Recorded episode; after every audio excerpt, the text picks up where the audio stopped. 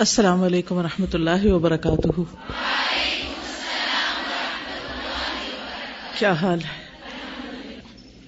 اللہ الذي لا الہ الا هو عالم الغیب والشہادہ، هو الرحمن الرحیم۔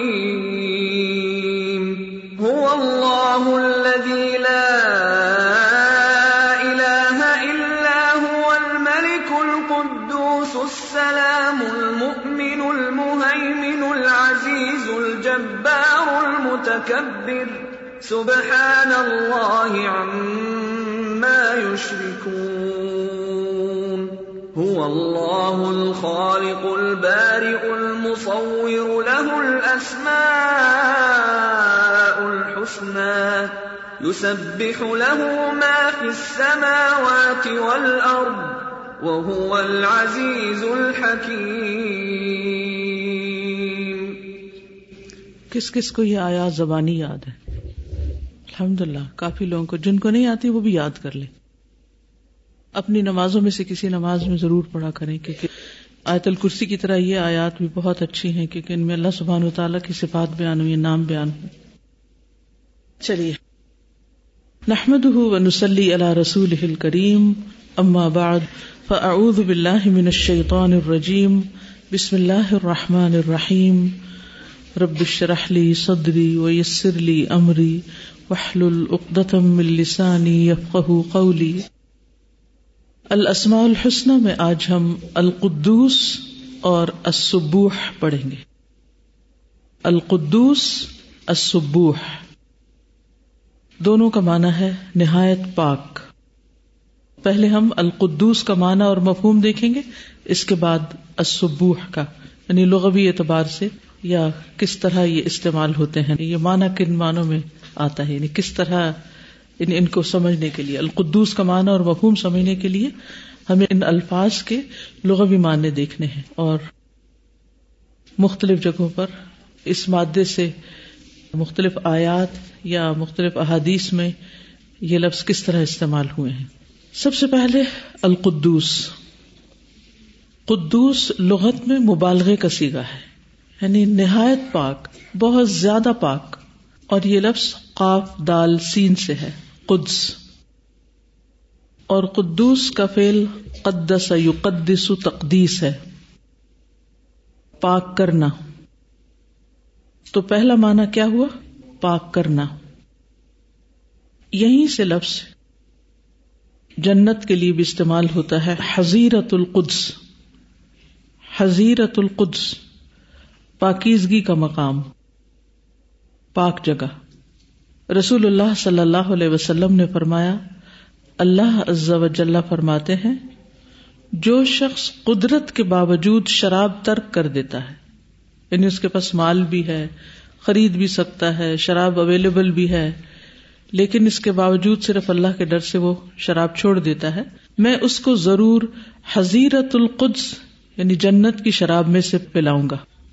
اور جو ریشم کو باوجود قدرت رکھنے کے ترک کر دے یعنی ریشمی لباس پہن سکتا ہے یعنی مردوں کے لیے، میں ضرور اس کو حزیرت القدس یعنی جنت میں ریشمی لباس پہناؤں گا۔ جبریل علیہ السلام کا ایک نام بھی ہے، روح القدس۔ تو حزیرت القدس حزیرت ال اور روح القدس یا قدس۔ قرآن مجید میں آتا ہے کل نزل روح القدس مر ربی کا بالحق۔ کہہ دیجیے اسے روح القدس نے تیرے رب کی طرف سے حق کے ساتھ تھوڑا تھوڑا کر کے نازل کیا ہے۔ تقدیس کا دوسرا معنی برکت اور خیر کثیر ہے۔ ایک معنی کیا ہے؟ پاک کرنا اور دوسرا معنی برکت اور خیر کثیر۔ ارض مقدس کو بھی ارض مبارک کہا گیا ہے۔ کون سی ہے ارض مقدس؟ فلسطین کی زمین۔ جس کو ارض مبارک بھی کہا گیا ہے۔ تو قدوس کا معنی پھر کیا ہوا؟ وہ جو بہت پاک اور بہت مبارک ہے۔ تو قدوس کے معنوں میں دو چیزیں آ گئی بہت پاک اور بہت مبارک۔ اللہ سبحان و تعالی القدوس ہے جو ہر عیب اور نقص سے پاک ہے، ہر طرح کے شریکوں سے پاک ہے اور کامل صفات کے ساتھ متصف ہے۔ یعنی اس کے اندر جو صفت ہے، اپنے کمال کے ساتھ ہے۔ ایک تو وہ ہر ایب سے پاک ہے اور دوسرے جو صفات ہے اس کی وہ بھی کمال کے درجے کو پہنچی ہوئی ہیں۔ اسی طرح اسبوح کا لفظ جو ہے، یہ سین با ہا سے ہے۔ سب بہ یو سب تسبیح۔ سب بہت زیادہ سبحان اللہ پڑھنا، بہت زیادہ تسبیح کرنا۔ سب کا کیا مطلب؟ بہت زیادہ تسبیح کرنا۔ تو سبحان اللہ کا کیا مطلب ہے؟ پاک ہے اللہ۔ کس چیز سے؟ ہر نقص سے، ہر عیب سے، ہر شریک سے، بیوی سے، اولاد سے جو لوگ اس کی طرف منسوب کرتے ہیں، ان سے بھی منزہ اور پاک ہے۔ ہر نامناسب صفت سے پاک ہے۔ یعنی صفات دو طرح کی ہوتی ہے نا۔ ایک ثبوتیہ اور دوسری منفیہ۔ بھول گئے عقیدہ واسطیہ۔ اس میں بتایا گیا تھا نا آپ کو کہ دو طرح کی صفات ہوتی ایک ثبوتیہ اور ایک منفیہ۔ ایک مثبت اور ایک منفی۔ یعنی ایک وہ جس سے کسی صفت کا اس بات ہوتا ہے اور دوسرے جس میں کسی صفت کی نفی ہوتی ہے۔ تو اللہ سبحان و تعالی ہر اچھی صفت یعنی اس کے اندر ہر اچھی صفت اور وہ صفت کمال کے درجے کو پہنچی ہوئی ہے اور وہ ہر نامناسب صفت سے پاک ہے۔ ہر عیب سے پاک ہے۔ ہر اس چیز سے پاک قرار دیتے ہیں ہم اللہ سبحان تعالی کو جو اس کی شان کے لائق نہیں۔ تو جن چیزوں سے اللہ سبحان تعالی کو منزہ اور پاک قرار دیا جاتا ہے، وہ تین ہے نمبر ایک صفات النقص، نقص والی صفات۔ کون سی صفات؟ نقص والی۔ نقص کا کیا مانا ہوتا ہے؟ کمی۔ تو یہ ممکن ہی نہیں کہ اللہ تعالی نقص والی کسی صفت کے ساتھ متصف ہو۔ یعنی اللہ تعالی کی کسی صفت میں نقص یا کمی نہیں ہے۔ قرآن مجید میں آتا ہے وہ توکل الدی لا یموت و توکل الدی لا یموت۔ اس زندہ پر بھروسہ کرو جو نہیں مرے گا۔ اب یہ صفت حیات کمال کو پہنچ گئی نا۔ زندگی تو اللہ تعالیٰ نے اور مخلوقات کو بھی دی ہے، لیکن کوئی مخلوق اللہ سبحان تعالی کے سوا ایسی نہیں کہ جس کو موت لاحق نہ ہو۔ ہر ایک کو مرنا ہے۔ کلو من علیہ فان۔ تو اللہ تعالیٰ کے لیے جو صفت حیات ہے وہ کمال درجے کو پہنچی ہوئی ہے اور ہر نقص سے پاک ہے۔ کسی بھی طرح کی موت سے پاک۔ لا تأخذه سنة ولا نوم۔ نہ اسے اونگ پکڑتی ہے اور نہ کوئی نیند۔ تو اللہ سبحانہ تعالیٰ نے اپنی ذات سے اونگ اور نیند کی نفی کر دی۔ کیونکہ اونگ اور نیند جو ہے یہ نقص کی صفات ہے نیند انسان کی کمزوری ہے۔ ویکنیس ہے۔ انسان اس سے بچ نہیں سکتا۔ لیکن اللہ سبحان تعالیٰ نہ سوتے ہیں اور نہ ان کو اونگ آتی ہے۔ تو سبوح کا معنی کیا ہے؟ اللہ تعالیٰ کو پاک قرار دینا ہر ایب سے، ہر نقص سے۔ اور سب سے پہلے صفات النقص سے یعنی ایسی صفات سے جن میں نقص پایا جاتا ہے۔ نمبر دو، نقص فی کمال ہی، کمال میں نقص۔ یعنی اللہ تعالی کے کمال میں نقص واقع نہیں ہو سکتا، ناممکن ہے۔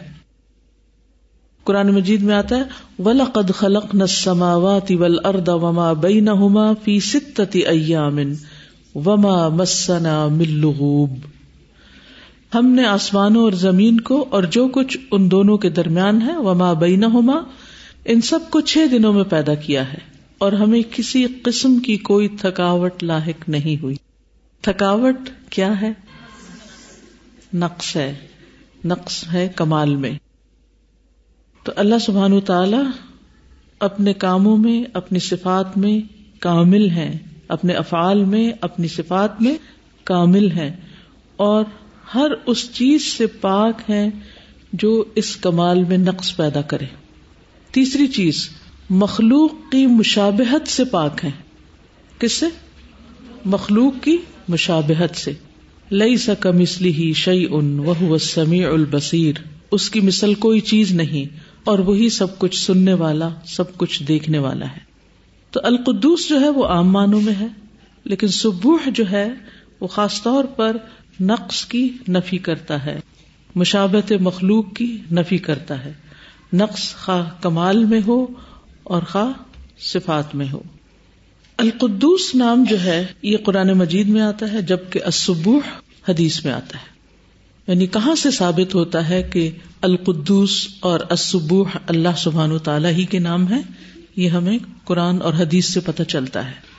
جہاں تک القدوس کا تعلق ہے، تو وہ ابھی آپ نے سورت الحشر کی آیات سنی، جن میں اللہ سبحان و تعالیٰ کے بارے میں آتا ہے کہ اللہ اللہ اللہ ملک القدوس السلام المؤمن المحمن العزیز الجبار المتکبر، سبحان اللہ عما یشرکون۔ اب اس میں آپ دیکھیے، القدوس بھی آ گیا اور دوسرا، سبحان اللہ یعنی السبوح۔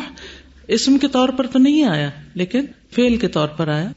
سبحان اللہ عما یشرکون۔ سورت الحشر کی آیت نمبر تیئیس ہے یہ۔ پھر سورت الجمعہ میں آتا ہے یوسب اللہ ما فی السماوات و ما فی الارض الملک القدوس العزیز الحکیم۔ آسمانوں اور زمین میں موجود جو بھی مخلوق ہے، ساری کی ساری اللہ سبحان و تعالی کی تسبیح کرتی ہے۔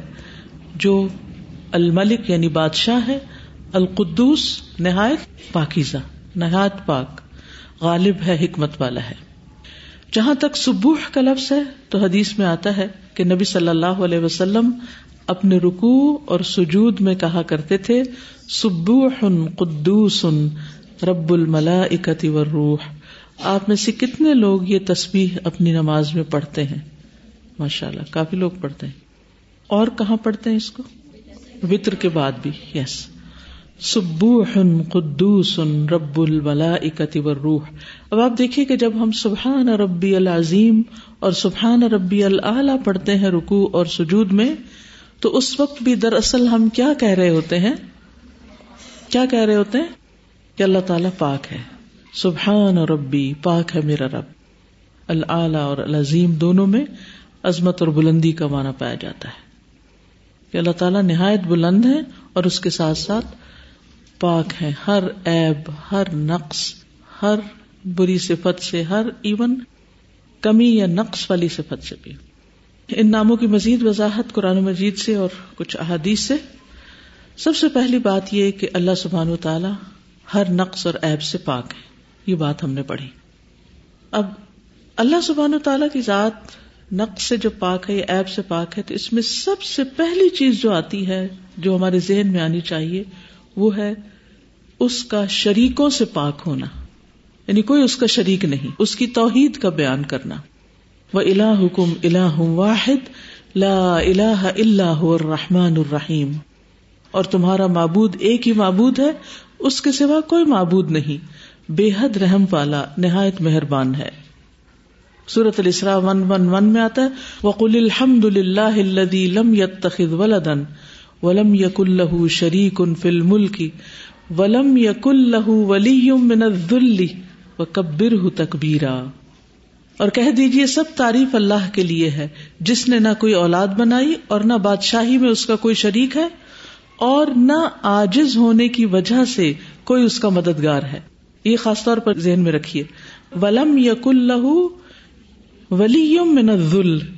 یعنی اللہ تعالیٰ کے اندر کوئی کمزوری نہیں، اس کو کوئی ضرورت ہی نہیں کہ کوئی اس کا مددگار ہو، کوئی اس کا شریک ہو، کوئی اس کا ہیلپر ہو، کوئی اس جیسا ہو یا اس کے کام میں اس کی مدد کرنے والا ہو۔ جبکہ اللہ سبحان و تعالی کے علاوہ کوئی بھی مخلوق اس ضرورت سے پاک نہیں۔ دنیا میں عام طور پر کیا ہوتا ہے کہ جو جتنا بڑا ہوتا ہے، اس کے اتنے ہی زیادہ مددگار ہوتے ہیں۔ جتنے زیادہ کام ہوں گے تو اتنے زیادہ اس کو مددگار چاہیے لیکن اللہ سبحان تعالیٰ کو کسی شریک کی، کسی مددگار کی کسی ولی کی، کسی دوست کی کوئی ضرورت نہیں ہے۔ وہ کبر ہو تکبیرا اور اس کی بڑائی بیان کرو، خوب بڑائی بیان کرنا۔ پھر اسی طرح بیوی اور اولاد سے پاک ہے۔ یعنی بیوی بھی انسان کی ضرورت ہے ویکنیس ہے، اولاد بھی ضرورت ہے، کمزوری ہے انسان کی۔ لیکن اللہ سبحان تعالیٰ اس سے پاک ہے۔ وجا اللہ شرکا الجن و خلق و خرق بنین و بنات۔ بغیر علم سبحان و تعالی اما یسفون بدی السماوات والارض انا یقون الہ ولد ولم تک اللہ صاحب و خلق کل شعی ان وہ بک الشعی ان علیم. سورت اللہ نام کی آیت ہے. ان لوگوں نے جنوں کو اللہ کا شریک بنا دیا. حالانکہ اللہ ہی نے انہیں پیدا کیا. پھر بغیر علم کے اللہ کے لیے بیٹے اور بیٹیاں بنا دیے. ٹھیک ہے؟ تو نہ جن شریک ہیں اللہ کے اور نہ کوئی بیٹا بیٹی جو کچھ یہ لوگ بیان کرتے ہیں اللہ اس سے بہت پاک اور بلند ہے۔ وہ آسمان و زمین کا مجد ہے۔ اس کی اولاد کیسے ہوگی جبکہ اس کی کوئی بیوی نہیں؟ تو ان آیات میں کس کس کی نفی ہو گئی؟ بیٹا بیٹی کی بھی، جنوں کی بھی، بیوی کی بھی۔ اور اس نے ہر چیز پیدا کی اور وہ ہر چیز کو خوب جاننے والا ہے۔ اسی طرح قرآن مجید کی اور بہت سی آیات سے ہمیں پتہ چلتا ہے۔ ویسے سورت البقرا ون سکسٹین سے سورت الزخرف آیت ایٹی ون ایٹی ٹو سے۔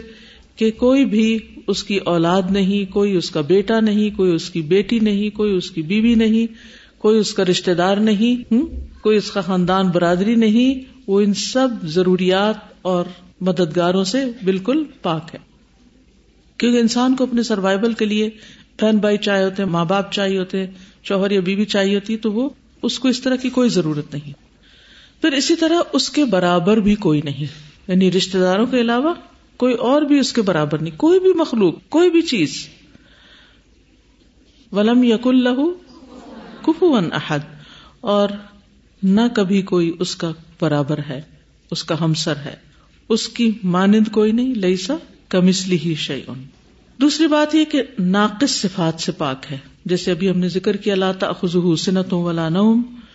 حدیث میں آتا ہے، ان اللہ عز وجل لا ینام. بے شک اللہ سبحانہ و تعالی سوتے نہیں۔ ولا ينبغي له ان ينام۔ اور اس کے لیے لائق ہی نہیں، اس کی شان کے لائق ہی نہیں کہ وہ سوئے۔ کیوں؟ اگر وہ سو جائے تو کیا ہوگا؟ ہم؟ کوئی چیز باقی نہ رہے۔ ہر چیز کو اسی نے تھاما ہوا۔ ہر چیز کو وہی چلا رہا ہے۔ ہر چیز اسی کے قبضہ قدرت میں ہے۔ تو نہ وہ سوتا ہے اور نہ اس کے لائق ہے۔ یعنی یہ امیجن بھی کوئی نہیں کر سکتا۔ اور یہ کتنی بڑی طاقت ہے، کتنی بڑی۔ آپ زیادہ سے زیادہ کتنے دن سوئے بغیر چل سکتے ہیں؟ ایک دن بھی نہیں۔ جی؟ آدھا دن۔ یس آدھے دن کے بعد پھر قیلولہ کی ضرورت ہوتی ہے، پھر اس کے بعد پھر بیچ بیچ میں بیٹھے بیٹھے بھی ہم تو سونے لگتے ہیں۔ لیٹ کے سونا تو دور کی بات۔ پڑھتے پڑھتے سو جاتے ہیں۔ کلاس میں بھی سو جاتے ہیں۔ لیکن اللہ سبحان تعالیٰ سوتے نہیں اور سونا ان کی شان کے خلاف ہے۔ پھر تھکاوٹ سے پاک۔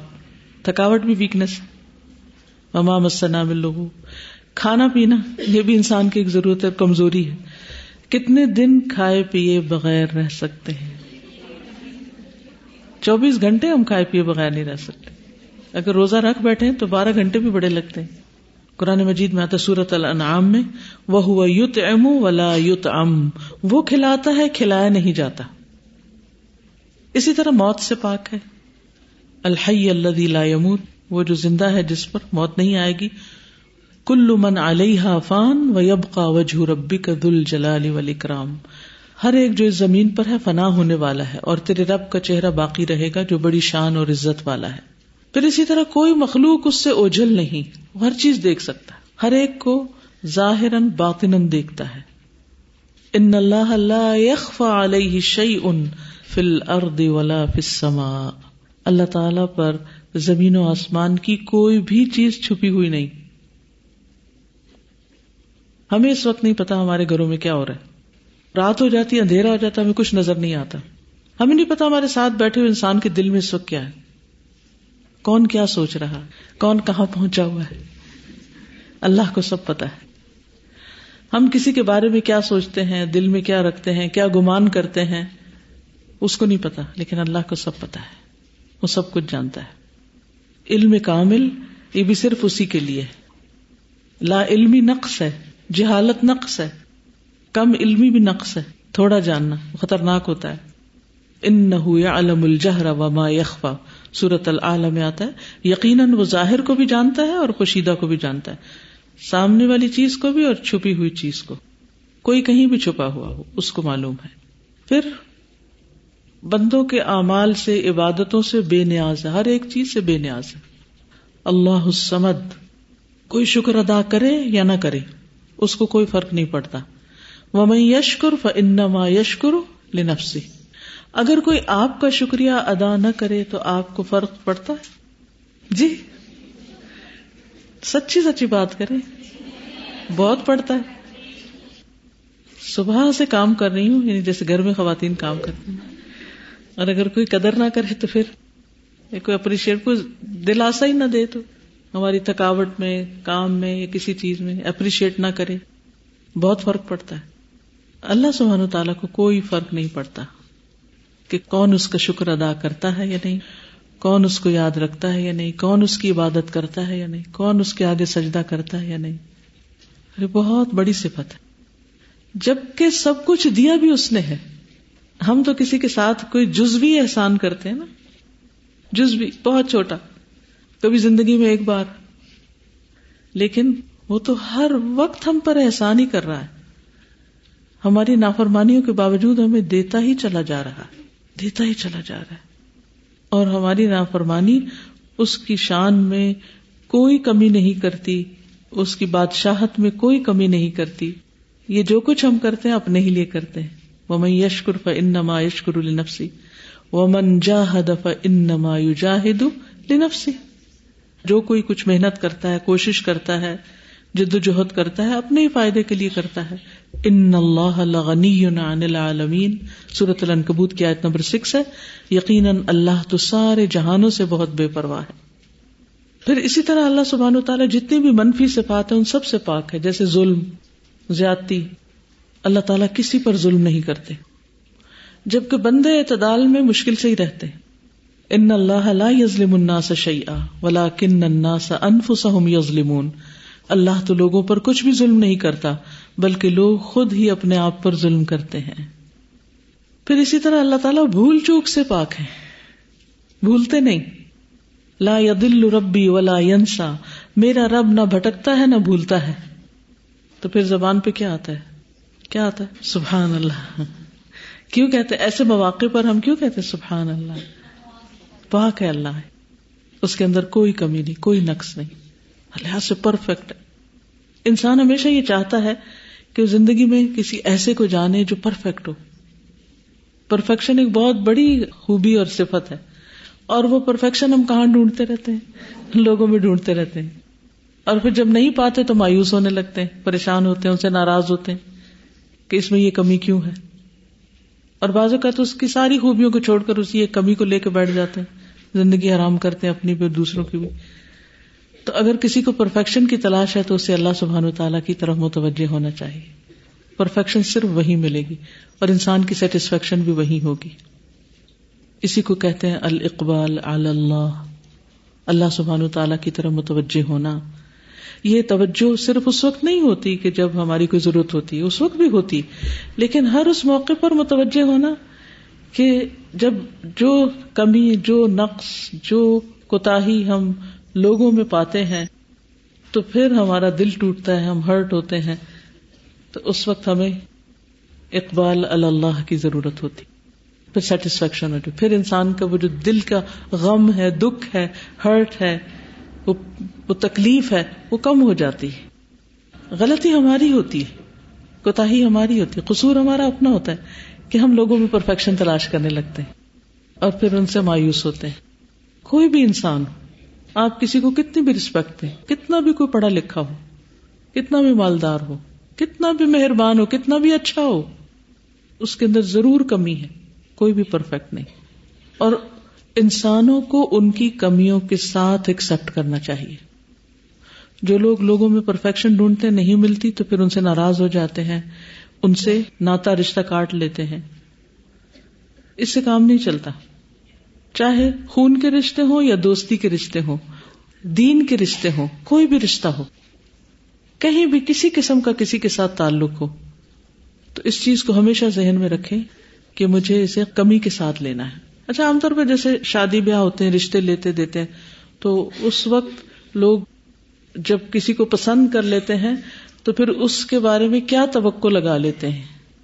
یعنی کس بنیاد پر پسند کر لیتے ہیں کسی کو؟ اس میں سب اچھا ہے۔ کیوں کہتے ہیں نا، محبت جو ہوتی ہے وہ اندھی ہوتی ہے۔ پھر تو محبت اچھی نہیں اگر وہ اندھی ہے تو۔ یعنی وہ کسی کے ایب اس وقت نظر نہیں آتے جب ہم محبت کے جنون میں ہوتے ہیں یا اس ایکسائٹمنٹ میں ہوتے ہیں۔ پھر وہ جب جوش ولولا کم ہوتا ہے، پھر اس کے بعد زمین پہ اترتے ہیں تو پھر ہمیں کمی کوتا ہی نظر آنے لگتی ہے۔ پھر ہم پریشان ہوتے ہیں۔ ہم پھر آہستہ آہستہ ناراض ہونے لگتے ہیں۔ پھر مزریبل کنڈیشن میں چلے جاتے ہیں۔ کسی سے بھی ملے کتنے بھی انسپائر ہوں کسی سے، کتنے بھی امپریس ہوں، کتنا بھی کوئی قابل ہو۔ لیکن ضرور ذہن میں رکھے کہ یہ انسان ہے۔ اس میں کوئی نہ کوئی کمی ہوگی۔ اور اس کمی کی وجہ سے مجھے اس کی باقی ساری خیر کو شن نہیں کرنا۔ کہ سر تو کچھ بھی نہیں۔ اسے چھوڑنا نہیں۔ کیونکہ اس سے ملنے والی خیر کو اگر ہم اس کا انکار کر دیں گے اور کسی سے بھی خیر ملنے کا مطلب یہ نہیں ہوتا کہ ہمیں اس سے کوئی ڈالر مل رہے ہوں۔ ہاں؟ کسی کی دعا جو ہے نا، پوری دنیا کی دولت سے بہتر ہو سکتی ہے آپ کے لیے۔ تو بعض دوست آپ کے بہت سنسیئر بہت اچھے ہو سکتے ہیں۔ جو آپ کو کچھ نہیں دے سکتے سوائے اس کے کہ وہ آپ کو دعائیں دیتے ہیں۔ یا مرنے کے بعد آپ کو یاد رکھیں گے۔ یا ہو سکتا ہے کہ وہ جنت میں پہنچ جائے اور جنت میں پہنچ کے آپ کو یاد رکھے کہ یار اب میرا وہ فلاں دوست کہاں ہے؟ وہ مجھے نظر نہیں آ رہا اور وہ اس کی شفات کرے۔ آپ کو نہیں معلوم کہ کوئی بھی انسان آپ کے کہاں، کس وقت، کس کام آ سکتا ہے۔ کبھی بھی زندگی میں لوگوں سے نہ انتہا کی محبت کریں کہ آپ سے باہر ہو جائیں اور نہ قطع تعلق ہی کریں کہ بالکل ہی تعلق ختم۔ ہنڈریڈ پرسینٹ یہ نہیں ہونا چاہیے۔ اعتدال میں رہیں۔ ان دونوں انتہائی رویوں کی وجہ سے ہم نقصان اٹھاتے ہیں۔ اور یہ ہیں دونوں چیزیں نقص کی۔ بہرحال انسان کے لیے اعتدال کو مینٹین کرنا بہت مشکل ہوتا ہے۔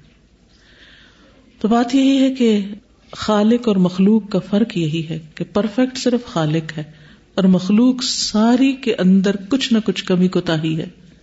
کامیاب وہی ہیں اپنے ریلیشن شپس میں، اپنی زندگی کے کاموں میں، اپنے کسی رول کو ادا کرنے میں جو لوگوں کو ان کی کمیوں، کوتاہیوں، کمزوریوں، غلطیوں کے ساتھ ایکسپٹ کیے رہتے ہیں اور ان سے زائد ضرورت توقعات نہیں رکھتے۔ جب انسان کسی سے بہت زیادہ توقع رکھتا ہے نا تو وہ دراصل اس کی اپنی ہی بھول ہوتی ہے، اپنی ہی غلطی ہوتی ہے۔ کیونکہ اس میں اس کی اپنی سیٹسفیکشن ہوتی ہے نا۔ انسان کی ایک چاہت ہوتی ہے کہ ایسا ہو، جبکہ ریالٹی میں ہوتا نہیں، لیکن وہ گمان کر لیتا کہ ایسا ہے۔ اور پھر وہ جب اسے آنکھیں کھولتی ہیں کہ ایسا نہیں، تو پھر اس کو پریشانی ہوتی۔ تو پہلے ہی آپ حقیقت کی دنیا میں رہیں۔ پھر اللہ سبحان و تعالیٰ فقر اور بخل سے پاک ہے۔ اسے کوئی محتاجی نہیں، اور اسی طرح اس کے اندر بخل بھی نہیں۔ وقالت اليهود ید اللہ مغلولۃ غلت ایدیہم ولعنوا بما قالوا بل يداه مبسوطتان ينفق كيف يشاء سورۃ المائدہ 64 اور یہود نے کہا، اللہ کا ہاتھ بندھا ہوا ہے، ان کے ہاتھ باندھے گئے اور ان پر لانت کی گئی۔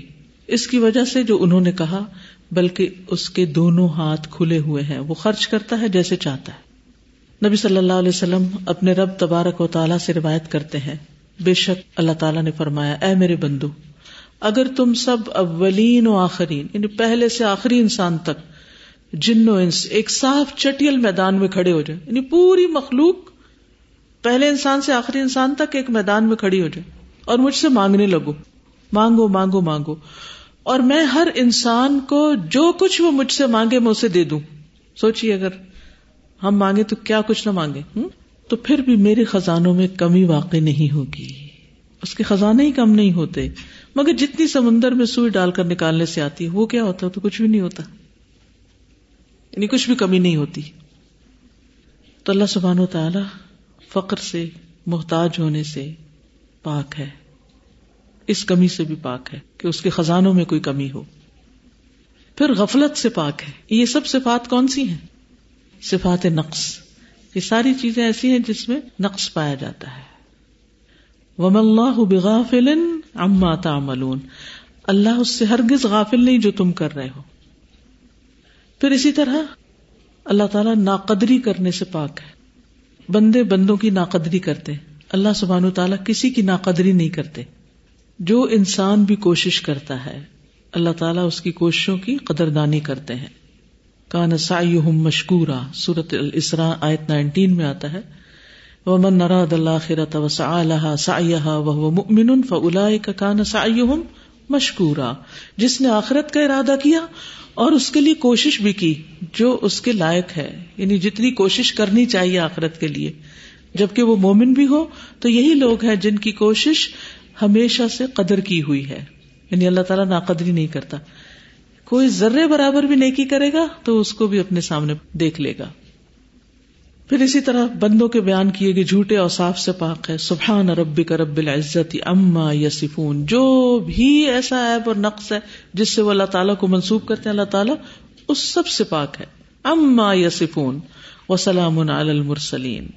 اسی طرح یہ سورت صافات میں ہے ون ایٹی ون۔ اور سورت الزخرف میں آتا ہے، سبحان رب السماوات والارض رب العرش اما یسفون پاک ہے آسمانوں اور زمین کا رب، جو عرش کا رب ہے۔ اس سے جو وہ بیان کرتے ہیں، سب ایپوں سے۔ کسی بھی طرح اللہ تعالیٰ کو کسی ایپ سے منسوخ کرے ان سب چیزوں سے پاک۔ یہاں تک بات سمجھ میں آ گئی؟ کیا سمجھ میں آئے؟ قدوس سبوح پاک پاک۔ ہر ایب سے پاک، ہر کمی سے پاک، ہر نقص سے پاک، ہر خامی سے پاک، ہر کوتا سے پاک، ہر غفلت سے پاک۔ یعنی کوئی بھی ایسی چیز جو ناگوار ہو، ناپسندیدہ ہو ان سب چیزوں سے پاک، چاہے وہ قول کی ہو فیل کی ہو صفت کی ہو ذات کی ہو ہر ایک چیز سے، اپنی ذات میں مکمل اور پرفیکٹ پھر اس کے ساتھ ساتھ وہ بندوں کو بھی پاک کرنے والا ہے۔ بندوں کو بھی پاک کرنے والا ہے۔ اور اللہ ہی بندوں کو پاک کرتا ہے۔ قرآن مجید میں آتا ہے نا، لا تزکو انفسکم، بل اللہ یزکی میشا اپنے آپ کو پاک مت کہو، اللہ جس کو چاہتا ہے پاک کرتا ہے۔ ولا یظلمون فتیلا سورت النساء کی آیت فورٹی نائن ہے۔ تو دو طرح سے پاک کرتا ہے اللہ تعالیٰ۔ ایک تو اللہ تعالیٰ انسان کو اپنے دین کے ذریعے مختلف برے اخلاق اور بری عادات اور برے کردار اور عقائد، ان چیزوں سے پاک کرتا ہے۔ اور دوسری طرف اللہ تعالیٰ یعنی فزیکلی بھی پاک کرتا ہے، جیسے بارش وغیرہ برسا کر۔ وہ یونزل علیہ کم منسما اما انلی کم بھی سورت الفار آیت الیون۔ اور وہ تم پر آسمان سے پانی اتارتا تھا تاکہ اس کے ساتھ تمہیں پاک کر دے۔ تو بارش کا پانی کیا ہے؟ فضا کو پاک کرنے والا، بندوں کو پاک کرنے والا، جسمانی تہارت عطا کرنے والا۔ اور اس کے ساتھ ساتھ باطنی تہارت بھی دور ہوتی۔ تو بیسیکلی ظاہری اور باطنی دونوں طرح کی نجاستوں سے پاک کرتا ہے اللہ تعالیٰ۔ تو اگر آپ سمجھیں آپ اپنے اندر وسو سے پائیں، اپنے اندر دل کی پراگندگی پائیں، اپنے اندر بے چینی پائیں، وحشت پائیں، کوئی بھی ناپسندیدہ چیز پائیں، کوئی اخلاقی برائی پائیں۔ آپ کو مثلاً اپنی زبان پہ کنٹرول نہیں، آپ ایسے لفظ بول جاتے ہیں کہ جو ناپسندیدہ ہے آپ کو اپنی کچھ حرکتوں پر کنٹرول نہیں جو دوسروں کے لیے اذیت کا باعث بن جاتی۔ وہ ساری ناپسندیدہ چیزیں جو اخلاق میں ہو کردار میں ہو یا کسی بھی طرح، یا کوئی ایسی بری لت لگ گئی ہے، یا کسی گناہ کے عادی ہو گئے آپ، اور ان سب چیزوں سے چھٹکارا چاہتے ہیں، تو اللہ سبحانہ تعالیٰ ہی آپ کو پاک کر سکتا ہے۔ ان ساری چیزوں کی صفائی وہی کر سکتا ہے۔ ان سب چیزوں کا تزکیہ وہی کر سکتا ہے۔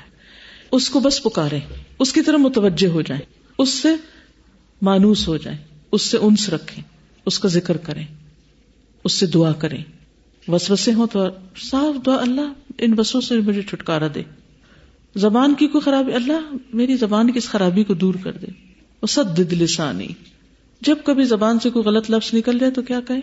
وہ لسانی۔ لمبی دعا ہے لیکن اس میں سے بس صرف اس پارٹ کو لے لیں۔ اسی طرح دل میں جب حالت ہے وحشت کی اور گھبراہٹ کی تو اس وقت اللہ اس کو دور کر دے۔ کوئی ڈپریشن ہے، غم ہے۔ ناپسندیدہ خیالات ہیں، وہ پیچھا نہیں چھوڑتے۔ کوئی بھی چیز، کیونکہ صرف اور صرف اللہ تعالیٰ ہی پاک کر سکتا ہے۔ نہ اپنے بس میں ہمارے، کہ ہم کہیں گے ہم بڑے پاکیزہ لوگ ہیں، اور نہ کوئی انسان ہمیں پاک کر سکتا ہے۔ اللہ ہی پاک کر سکتا ہے۔ اہل بیت کو اللہ تعالیٰ نے پاک کیا تھا۔ وہ یہ تو کم تتھیرا انما یرید اللہ لیدھب عنکم الرجس۔ اہل البیت و یطہرکم تطہیرا۔ اللہ تو یہی چاہتا ہے کہ تم سے گندگی کو دور کر دے، اے اہل بیت، اے گھر والو، اور تمہیں پاک کر دے، خوب پاک کرنا۔ پھر اسی طرح گناہوں سے پاک کرنے والا بھی وہی ہے۔ اے ابن آدم، جب تک تو مجھے پکارے گا اور مجھ سے پر امید رہے گا، میں تجھے بخشتا رہوں گا۔ جو بھی گناہ ہوں گے اور کوئی پرواہ نہیں کروں گا۔ اسی طرح دلوں کو پاک کرنے والا۔ انسان کسی کے دل اور اپنے دل کی صفائی نہیں دے سکتا کہ میرا دل پاک ہے۔ دل میں کئی خیال بس بسے کیا چیزیں، کیا کچھ نہیں آتی رہتی۔ لیکن اللہ سبحان و تعالی چاہے تو پاک کر سکتا ہے۔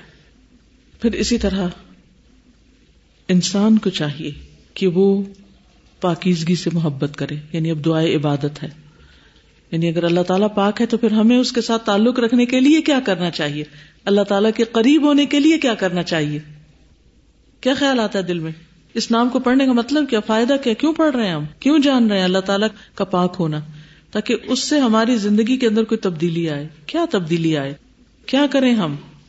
کس چیز سے محبت رکھیں؟ جی۔ یس ظاہری اور باطنی صفائی کا خیال رکھے کیونکہ اللہ سبحان تعالیٰ ان اللہ یحب التوابین و یحب المتطہرین۔ اللہ تعالیٰ طوابین جو گناہوں سے اپنے آپ کو پاک کرتے ہیں، توبہ کر کر کے۔ اور متطہرین جو جسمانی صفائی خوب کرتے ہیں، خوب خوب پاکیزگی کا اہتمام کرتے ہیں۔ چاہے مینسس کے بعد ہو یا ویسے نمازوں کے لیے ہو یا جس بھی خراب حالت میں انسان ہو، اس سے نکلنے کے لیے۔ مسواک بھی پاکیزگی تہارت حاصل کرنے کا ذریعہ ہے۔ تو اللہ تعالیٰ اس سے بھی محبت رکھتا ہے۔ تو ہمیں اللہ تعالی کی محبت حاصل کرنے کے لیے پاکیزگی کا اہتمام کرنا ہے، جسمانی اور روحانی دونوں طرح کی، اخلاقی، جذباتی، ہر طرح کی۔ اور اس کے لیے اسٹرگل کرنی ہے کوشش کرنی۔ ہے ذہن کو پاک کرنا ہے، صاف کرنا ہے۔ بھٹکے ہوئے خیالات سے دل کی دل کی صفائی کرنی ہے۔ پھر اسی طرح جسمانی صفائی کرنی۔ عقیدے میں صفائی، عقیدے میں پاکیزگی، وہ کیا ہے؟ شرک سے پاک۔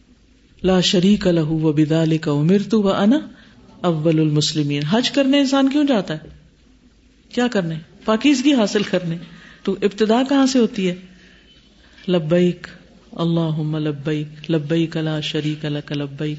ان الحمد والنعمت لک والملک لا شریک لک۔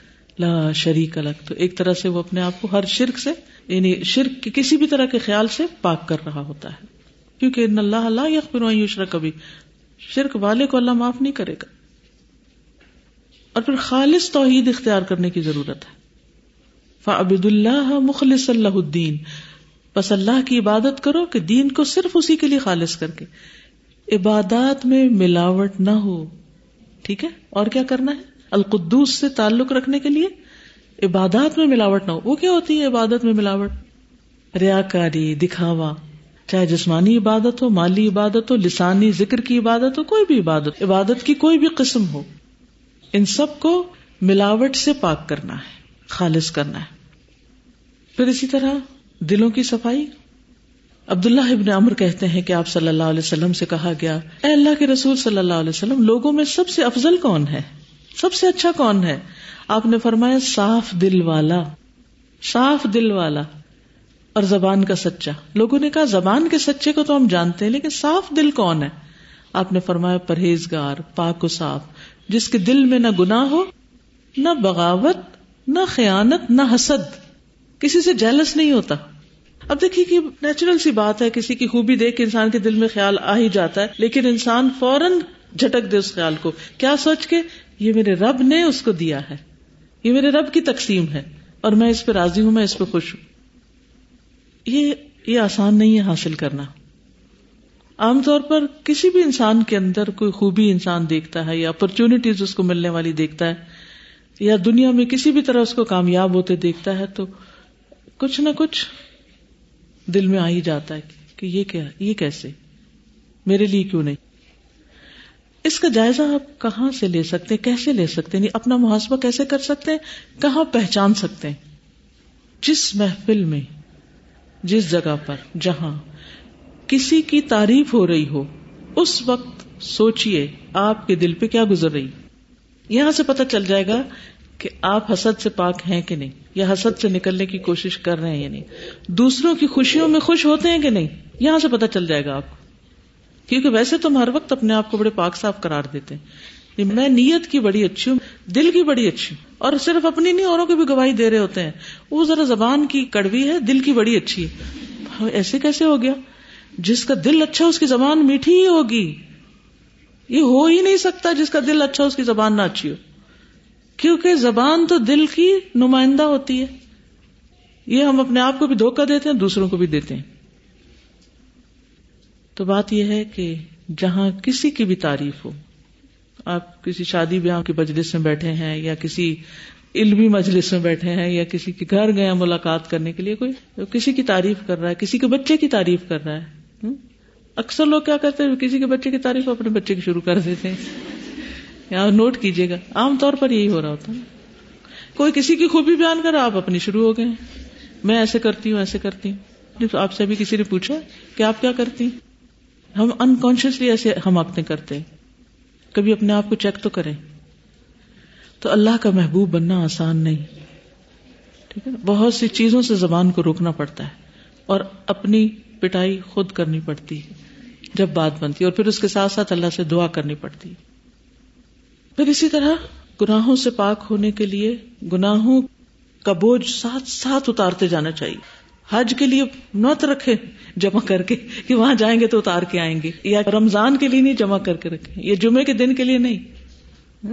ساتھ ساتھ، جس لمحے ہوا، وہ بھی فرشتے نے ہاتھ روکا ہوا ہے۔ وہ چھ گھڑی انتظار کرتا ہے، اگر آپ اسی درمیان توبہ کر لیں، وہ لکھا ہی نہیں جاتا۔ فوراً پلٹے فوراً فوراً۔ ہو گیا انسان ہوگا، ضرور ہوگا، لیکن پلٹے پلٹے اللہ مجھے معاف کر دے۔ اور بندوں سے بھی سوری کرنے میں دیر نہ لگائے اس سے آپ کی شان میں کمی نہیں آئے گی۔ دیکھیے اصل معافی تب ہوگی جب بندے معاف کر دیں آپ کو۔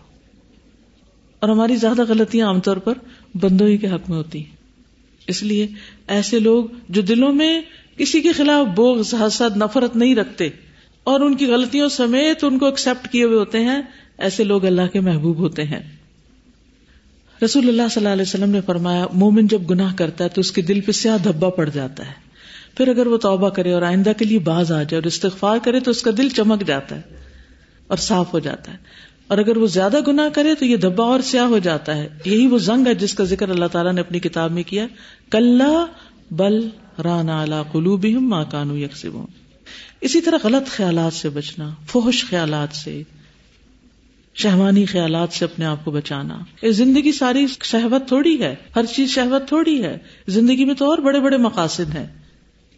تو ان خیالات اور خواہشات کو خاص طور پر جب شادی نہ ہوئی ہو تو اپنے اوپر حاوی نہیں کرنا چاہیے۔ ان سے بھی نجات مانگنی چاہیے اور اللہ کی پناہ میں آنا چاہیے اور اللہ تعالیٰ سے دعا کرنی چاہیے کہ اللہ ان خیالات سے مجھے چھٹکارا عطا کر۔ رسول اللہ صلی اللہ علیہ وسلم فرمایا، اللہ تعالیٰ سے اتنی حیا کرو جتنی حیا کرنے کا حق ہے۔ لوگوں نے کہا، ہم تو اللہ کا شکر ہے اس سے حیا کرتے ہیں۔ آپ نے فرمایا، ٹھیک ہے، لیکن اللہ سے حیا کا حق یہ ہے کہ تم اپنے سر اور جو کچھ اس میں اس کی حفاظت کرو۔ اور پیٹ اور جو کچھ اس میں اس کی حفاظت کرو۔ اور موت اور ہڈیوں کے گل سٹ جانے کو یاد کرو۔ اور جو آخرت کی کامیابی چاہے گا، وہ دنیا کی زینت ترک کر دے گا۔ اور جس نے ایسا کیا، وہ اللہ سے حیا کرنے کا حق ادا کر دے گا۔ پھر اسی طرح جسمانی صفائی۔ وفیا بک فتح و رجزا فہجر اپنے کپڑے صاف رکھیے۔ سیاب کی خاص طور پر بات کی گئی۔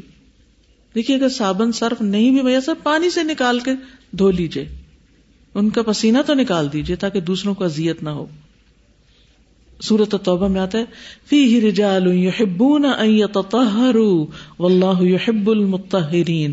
اس بستی میں ایسے لوگ رہتے ہیں جو بہت پاک رہتے ہیں یعنی استنجا وغیرہ کرتے ہیں تہارت کا اہتمام کرتے ہیں اور اللہ بہت پاک رہنے والوں سے محبت کرتا ہے۔ پھر الطہور شطر الایمان، یہ ایمان کا حصہ بنا دیا گیا۔ پاکیزہ رہنا، صاف ستھرا رہنا۔ پھر فرمایا، پانچ چیزیں فطرت میں سے ہیں۔ صاف ستھرا رہنے کے لیے پانچ چیزیں فطرت میں سے ختنا کرنا، مردوں کے لیے زیر ناف بال صاف کرنا یعنی جسمانی بالوں کی صفائی، یہ بھی بڑی ضروری ہے۔ کیونکہ بہت دفعہ اسمیل اس وجہ سے آتی ہے کہ ساری گندگی وہاں جمع ہو جاتی ہے اور وہ دوسروں کے لیے بھی اذیت کا باعث بنتی ہے۔ بغل کے بال اکھاڑنا، ناخن تراشنا اور مونچھوں کا کتروانا ناخن تراشنا بھی تہارت میں آتے کیونکہ ناخنوں کے نیچے بڑے ہوئے ناخن ہوتے نا، ان کے نیچے گندگی جمع ہو جاتی بعض اوقات لوگ اتنے متقی، پرہیزگار، نماز ہے روز سب کچھ کرنے والے، لیکن اپنے ناخنوں کی احتیاط نہیں برتتے۔ تو پھر آپ دیکھیے کہ ایک طرف آپ اتنی عبادت کریں اور دوسری طرف ناخن بڑے ہوئے اور بازو کے صرف سستی کو تاہی سے بڑے ہوئے ہوتے ہیں۔ تو جب نوٹس میں آ جائیں، ذرا فرصت ملے نوٹس میں آ جائیں، تو پھر کیا کر؟ کچھ لوگ تو سجا کے رکھتے ہیں ان کو، اور کچھ لوگ سستی کے مارے نہیں کاٹتے۔ تو ان دونوں ایکسٹریم سے بچنا چاہیے۔ ناخن سجانے کی چیز نہیں ہے۔ ٹھیک ہے نا؟ بڑے ہوئے ناخن کس کے ہوتے ہیں؟ چڑیل تو نہیں، میں نے دیکھی، لیکن بہرحال اتنی پسندیدہ نہیں ہے دین میں۔ لیکن شیطان نے اس عمل کو اتنا خوبصورت بنا کے پیش کیا ہوا ہے کہ بڑی مشکل سے لوگ اس سے باہر نکلتے ہیں۔ یعنی عید کے موقع پر جانور قربان کر دیں گے، لیکن ناخنوں کی قربانی نہیں کر سکیں گے۔ جابر کہتے رسول اللہ صلی اللہ علیہ وسلم ہمارے پاس تشریف لائے تو دیکھا ایک آدمی کے کپڑے میلے کو چیلے تھے۔ آپ نے فرمایا، اسے کوئی ایسی چیز میسر نہیں جس سے اپنے کپڑوں کو دھو ڈالے۔ یعنی کپڑے دھلے ہوئے پہننے چاہیے۔ اسی طرح باطنی صفائی کس سے ہوتی ہے؟ جیسے وزو کرتے ہیں۔ ہاتھ دھوتے ہیں تو کیا ہوتا ہے؟ ہاتھوں کے گنا جھڑتے ہیں۔ کلی کرتے ہیں تو منہ کے جھڑتے ہیں۔ ناک دھوتے ہیں، ناک کے۔ پھر اسی طرح چہرے کے۔ پھر اسی طرح کونیا بازو، پاؤں، سر کا مسا۔ کان یہ سارا کا سارا انسان کو کیا کر دیتا ہے؟ پاک صاف کر دیتا ہے، سر سے پاؤں تک ایک طرح سے۔ رسول اللہ صلی اللہ علیہ وسلم نے فرمایا، جب بندہ نماز کے لیے کھڑا ہوتا ہے، اس کے سارے گنا لا کر اس کے کندھے پہ رکھ دیے جاتے ہیں۔ جب وہ رکو کرتا ہے اور سجدہ کرتا ہے، تو اس کے گنا گر جاتے ہیں، جھڑ جاتے ہیں۔ تو وزو کے علاوہ نماز بھی انسان کو گناہوں سے صاف کرتی ہے۔ ایک ویسے توبہ کرنا اور ایک عملی طور پر۔ اسی طرح مال کی صفائی، وہ کس سے ہوتی ہے؟ صدقہ سے زکات سے۔ خود میں نموال ذکی بہا۔ آپ ان کے مالوں سے صدقہ لیجیے اس کے ساتھ انہیں پاک کیجیے اور انہیں صاف کیجیے رسول اللہ صلی اللہ علیہ وسلم نے فرمایا، جس نے اپنے مال کی زکات دی بس اس سے اس کے مال کی برائی جاتی رہی یعنی پاک ہو گیا اس کا مال۔ اسی طرح حرام آمدنی سے بچنا، حرام لقمے سے بچنا یعنی کمائی کا ذریعہ حلال رکھنا۔ کیونکہ اللہ تعالیٰ پاک ہے اور پاک ہی قبول کرتا ہے، تو جب انسان حلال کمائی کماتا ہے، اس میں سے جو کھاتا ہے، بچوں پہ خرچ کرتا ہے سد کا خیرات کرتا ہے، وہ سارے کا سارا عبادت بن جاتا ہے۔ پھر ان ناموں کے وسیلے سے اللہ تعالیٰ کو پکارنا، دعا کرنا۔ نمبر ایک رکو اور سجود میں۔ سبو ہن قدوس رب الملا اکتی روح پھر تحجد کے وقت اس نام سے اللہ تعالیٰ کو پکارنا۔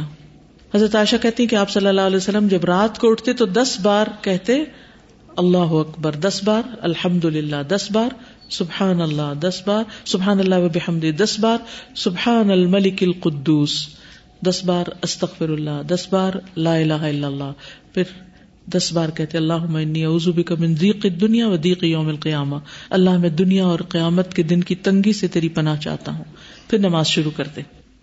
پھر اسی طرح اللہ کی رحمت پانے کے لیے ناموں سے اللہ کو پکارنا چاہیے۔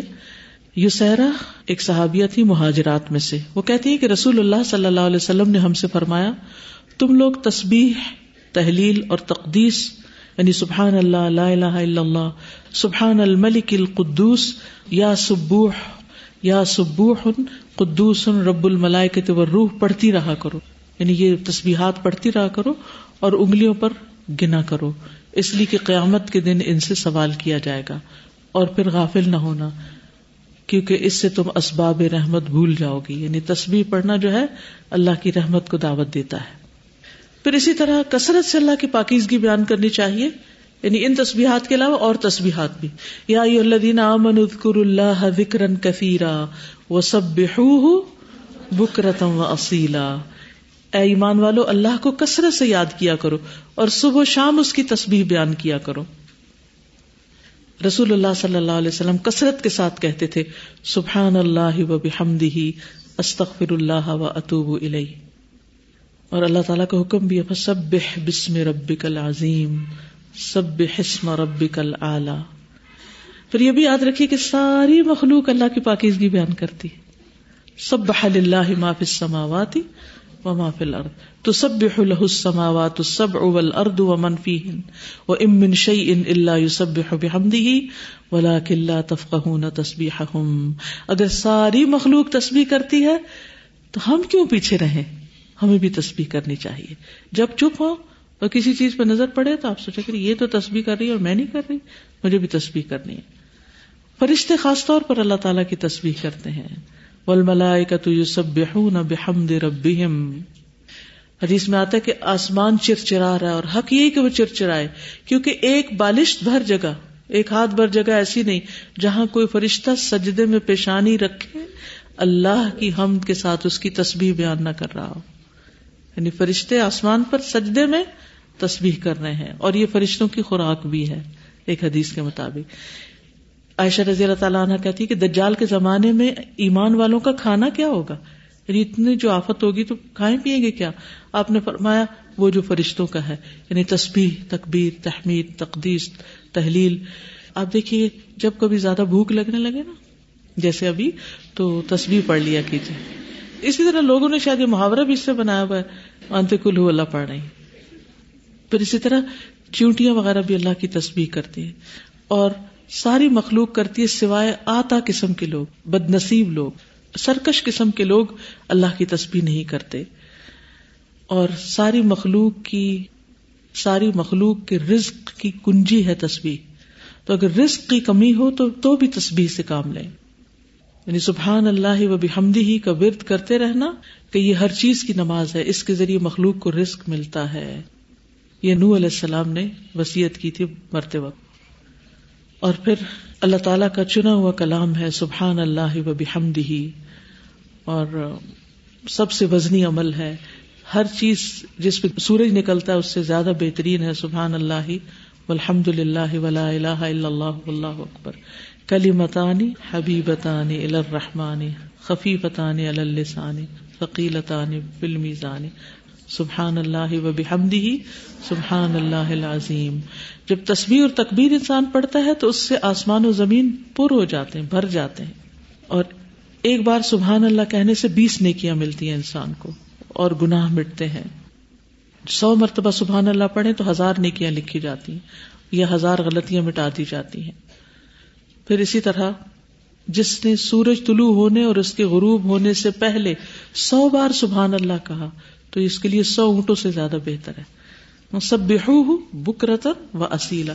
سورج طلوع ہونے سے پہلے اور غروب ہونے سے پہلے یعنی جو صبح شام کی دعاؤں کا وقت ہے۔ پھر جو شخص سبحان اللہ و بحمدی ہی دن میں سو بار کہے تو اس کے گناہ معاف کر دیے جاتے ہیں۔ خاص سمندر کی جھاگ کے برابر ہی کیوں نہ ہو۔ اسی طرح الحمد للہ و سبحان اللہ اور ولا الہ الا اللہ اللہ اکبر۔ پڑھنے سے اس طرح گناہ جھڑتے ہیں جیسے درخت کے پتے جھڑتے ہیں۔ پھر جسم کے تین سو ساٹھ جوڑوں کا صدقہ بھی ہے، سبحان اللہ کہنا۔ پھر اللہ کے راستے میں سونا خرچ کرنے سے بہتر ہے، سبحان اللہ و بحمدی ہی پڑھنا۔ اگر کسی کے پاس مال صدقہ کرنے کے لیے نہ ہو تو وہ کیا کرے؟ سبحان اللہ پڑھے الحمد للہ پڑھے۔ اور جب یہ کلمات انسان پڑھتا ہے تو آسمان کے دروازے کھلتے ہیں۔ اللہ اکبر کبیرا الحمد للہ کثیرا و سبحان اللہ بکرتم و اصیلا۔ اسی طرح لا الہ الا انت سبحان کا انی کنت من الظالمین۔ اگر انسان پڑھتا ہے، غم بھی دور ہوتا ہے اور دعائیں بھی قبول ہوتی ہیں۔ پھر اسی طرح دل کی تنگی اور سینے کی گھٹن اور ڈپریشن کا علاج ہے تسبیح۔ وَلَقَدْ نَعْلَمُ أَنَّكَ يَدِيقُ صَدْرُكَ بِمَا يَقُولُونَ فَسَبِّحْ بِحَمْدِ رَبِّكَ وَكُمْ مِنَ السَّاجِدِينَ وَعَبُدْ رَبَّكَ حَتَّى يَأْتِيَكَ الْيَقِينَ حضرت فاطمہ کو نبی صلی اللہ علیہ وسلم نے کیا دیا تھا جب ان کے ہاتھوں میں کام کر کر کے چھالے پڑ جاتے تھے؟ تسبیحات فاطمہ، یس۔ پھر اسی طرح تسبیحات جو ہیں، عرش کے گرد اپنے کہنے والے کا تذکرہ کرتی ہیں۔ یعنی وہاں پر بن بناہٹ ہوتی جب ہم تسبیحات پڑھتے جنت میں درخت لگنے کا ذریعہ ہے۔ سبحان اللہ عظیم و بحمدی قیامت کے دن انسان کے بچاؤ کا ذریعہ ہے یہ سب باتیں احادیث سے ثابت ہیں۔ تو صبح و شام تسبیح کریں، وضو کے بعد کریں رکو اور سجدوں میں کریں۔ پھر اسی طرح دوران تلاوت، تسبیح کا ذکر آنے پر۔ یعنی جہاں اللہ کا ذکر سب بحال اللہ میں تو آپ بھی دل میں سبحان اللہ کہیں۔ سب بحسم ربی کا سبحان ربی اللہ پھر نماز فجر کے بعد سبحان اللہ و بحمدی ہی عدد خلق ہی و ردا نفسی ہی و زینت عرش ہی و مداد کلماتی۔ پھر سوتے وقت بھی سبحان اللہ ربی بک وداۃ جمبی پھر اسی طرح رات کو آنکھ کھل جائے تو سبحان اللہ سبحان اللہ، سبحان ربی۔ نیند نہ آئے تو اس وقت خاص طور پر۔ پھر اسی طرح قرآن پڑھتے ہوئے مجلس کے اختتام پر سبحانك اللهم ربنا وبحمدك اشهد ان لا اله الا انت استغفرك واتوب اليك اور نعمت کوئی ملے تو اس وقت بھی نعمت کی تکمیل ہو، قرآن مجید کی تکمیل ہو، کورسز کی تکمیل ہونے والی ہے، تو اس وقت بھی، اسی طرح دکھ اور تکلیف کرب کے وقت بھی، سبحان اللہ سبحان اللہ۔ بجلی کی کڑک سن کر، سبحان اللہ سب لہو یعنی تسبیح کر رہی ہے وہ بھی تو ہمیں بھی تصویر شروع کر دینی چاہیے۔